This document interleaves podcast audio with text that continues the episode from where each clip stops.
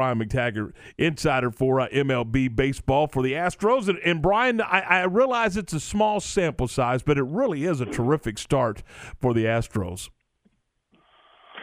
Yeah, for sure. I mean, you can't complain about six and one. Uh, not only that, you know, the way they're they're swinging the bats um, after you know last year they really struggled for most of the regular season, swinging the bats and, and putting up runs. I mean, up and down the lineup, everyone's contributing and they have a, a run differential through seven games of uh, plus 33. So uh, they're outscoring their opponent by more than four runs a game. So if they continue to do that, or even come close to that, they're going to win a ton of ball games. And they're they're not only hitting the ball, but they're hitting the ball for power. 15 home runs already.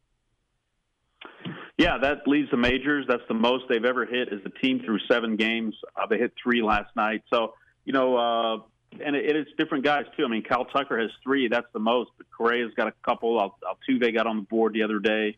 Yordan Alvarez has a couple. Uh, Brantley, I believe, has one. So um, yeah, they're getting production at pretty much every spot in their lineup ex- except their catchers, which hit ninth. But you know, you don't worry too much about that. I mean, they have enough depth in the lineup to where you know the, the catcher's number one job is to to work with the staff and catch the staff. I mean, there's not a lot of um, offensive catchers out there in baseball nowadays like there used to be. So um, they're in good shape there with Maldonado and Castro behind the plate, and if those other eight guys are mashing, they'll be okay. And what about a Jose Altuve? Obviously, uh, so far doing a nice job as the table setter at the top of the order, hitting over 300.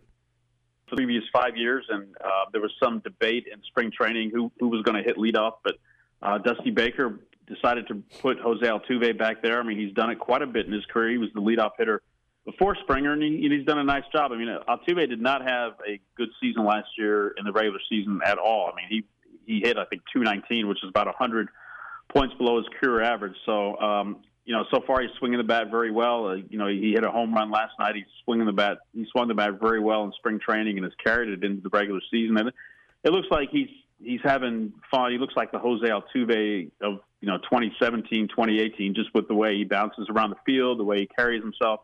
And you know, we just didn't see that last year from him, which was probably a product of the the fallout from the sign stealing scandal and and all that did to weigh on him. But he looks like he's the Jose Altuve of old, which is a very good sign.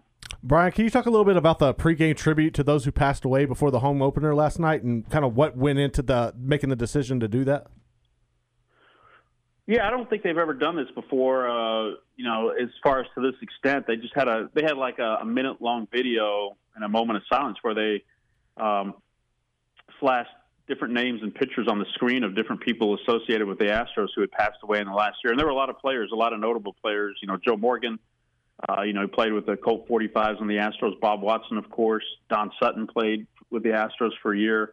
Um, a handful of players that probably nobody, you know, had ever heard of that had played, and then some of their, a couple of their security guards had passed away, and then also fans. They had three fans who had passed away that got recognition up there as well uh, sort of well-known fans that everybody knows about. So uh, really nicely well done, and uh, it was well received, and they had a moment of silence. So it was it was nice to see uh, you know the Astros uh, you know honor not only players and coaches, but uh, you know some other people that that work for the team at the lower level, and then, and then fans as well. What's the status of uh, Enoli Paredes? Well, it looks like he's going to go on the injured list.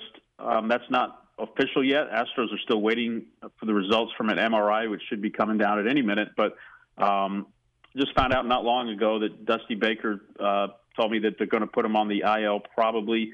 He left the game yesterday with a side injury. I don't know if that's an oblique, intercostal, you know, abdomen. Don't know what it is, but he didn't look comfortable. He grimaced when they threw a pitch, and, and they decided to pull him out. And they don't want to take any chances with him. They're going to need him for the long haul. And you know, he's not pitched well this year. He's faced 12 batters. He's walked six of them. So you don't know if that's something that he had been dealing with for a while and trying to pitch through, and it finally caught up with him last night, or if it was something that just came up last night. But whatever the case is, they'll, they'll put him on the DL and uh, it puts him a little bit thin in the bullpen. I mean, they've already got Pedro Baez on the DL um, as well. Andre Scrubb is on the DL. A couple of guys who probably, well, Baez definitely. He was their big signing as far as the bullpen goes in the offseason, but Scrubb would probably be here and helping them at this point. So their depth is going to be challenged in the bullpen a little bit out of the gate.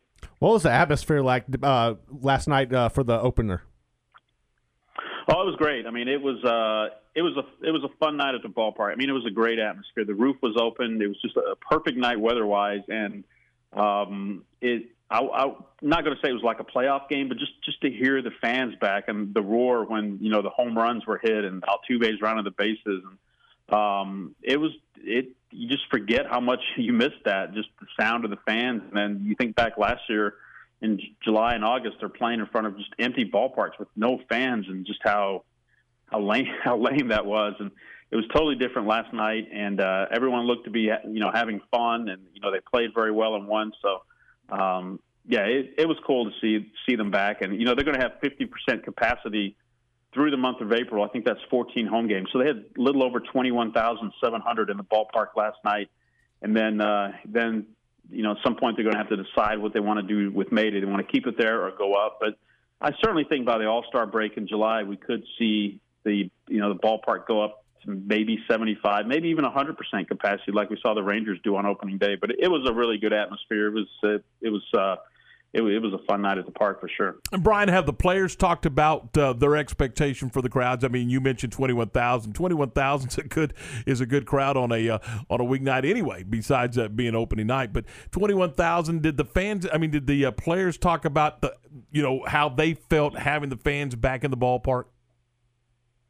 Yeah, they've they've talked about it for weeks now, just leading up to how how pumped they're going to be to have the fans back, and then um, you know Jose Altuve said yesterday just the the energy that that it gave the team was uh, really exciting, and him you know circling the bases after a home run. I mean, it's the first time he had circled the bases with the fans cheering him after a home run since he hit that walk off against the Yankees in the ALCS in, in 2019. So that you know that's been a, a year and a half. So um, I think they all loved it. They all enjoyed it, and it, it the crowd was into it too, and it, it was a big crowd. It looked to me like there were more than twenty one thousand seven hundred. I mean, there were parts of the ballpark that were absolutely jam packed. There were other parts you could tell were, were socially distanced. I, I think the fans had the choice, you know, what part of the park they could sit in. But um, yeah, it was. Uh, I think the the fans enjoyed it. I think the players enjoyed it, and um, I know I enjoyed it. Than sitting there watching baseball in a quiet ballpark. That's no fun. I know that the Astros they look really good right now, and a lot of these wins have come against the A's. Is that something where can you really gauge how good this team really is, or is it difficult with the A's being so bad this season? No, I mean I don't think the A's are bad. I mean, they, you know, the A's won the division last year, and they, you know, are, I, I think a lot of people were picking them to win the division again. So they're not. It's not like they're playing the Tigers or Orioles here. I mean, they're they're playing a, a solid A's team, and they also split on the road with the Angels, another team that's pretty solid. So I just think the Astros are playing that well right now, and uh, you know they've outscored the A's in uh, five games. What is it, forty-one to eleven in five games? And if you remember last year, they played the A's ten times in the regular season. They scored twenty-five runs in, in ten games. That's two point five runs a game, and and now they're averaging, I think, over seven runs per game against the A's. I, I, um, the A's aren't playing well. There's no doubt about that. And we might look back and say, you know, they're a you know, 90 loss team. But coming into the season, I mean, the A's and Astros were the, the two best teams in the AL West. And I think the Astros have, have sort of um, established themselves here and, and sort of sent a message that, no, you know, we're the team to beat. We won three consecutive division titles coming into last year. And, and you know, we're going to come out and, uh, you know, we're going to be the, the team to beat in 2021. But they get one more, two more shots at the A's tonight and tomorrow, and that's uh, and then the Tigers come to town. But uh, you know they still have nine more games against the A's uh, later in the season. And, they're doing what they're supposed to do. They're taking care of those games at home. Uh, with with the win last night, obviously on opening night, and then uh, as you mentioned, they a couple of more games with uh, with Oakland. They're off to a terrific start, and that's exactly what uh, what Dusty Baker is looking for. And in the influence that he's had on this club since he's got here, you can you can literally see it, can't you, Brian? Well, yeah, I mean, it's clear why they hired him. I mean, he, he had nothing to do with the sign stealing scandal. So, you know, you can ask him about that all you want. He doesn't know. He's not going to answer it. Uh, but he will tell you stories about Hank Aaron and, uh, you know, Tommy Agee and, and players that he played with when he was coming up. And he's got a great reputation in the national media. I mean, all the national media that came in last year to talk to, you know, the Astros and, you know, they wound up spending time with Dusty and Dusty goes back to telling his old stories. But he also – just lets the guys play. And uh, he's done it forever. You know, his 22nd year managing. He's closing in on 2,000 wins. Has never won a World Series, and so he's got a you know a, a shot at it this year. Had a really good shot last year, and almost got to the World Series. So um, he surrounded himself with a really good coaching staff, and I, I think he lets them do their thing, and uh, you know a lot goes on while you know around Dusty that uh, maybe he's not as hands on as we've seen other Astros managers of the past, like AJ Hinch uh, in previous years. But um, for where they are and, and, what they need right now, I, I think he's done a nice job. Hey Brian, what can uh, what can we read uh, as far as uh, the Astros are concerned when it comes to MLB.com? Well, just go to Astros.com, and we got stuff. We got new stuff every day on the team, um, on what's going on with the team and roster moves and injuries and so forth. And then, of course, we get we have game coverage, um, and we you know we don't do we don't do typical game stories. We pick a a topic and, and, dive into it, dive into the analytics and get reaction and uh, really break it down every night. So I hope y'all check that out as well. I appreciate it. Uh, Brian McTaggart from the uh, from the Astros and the Astros Insider from uh, MLB.com.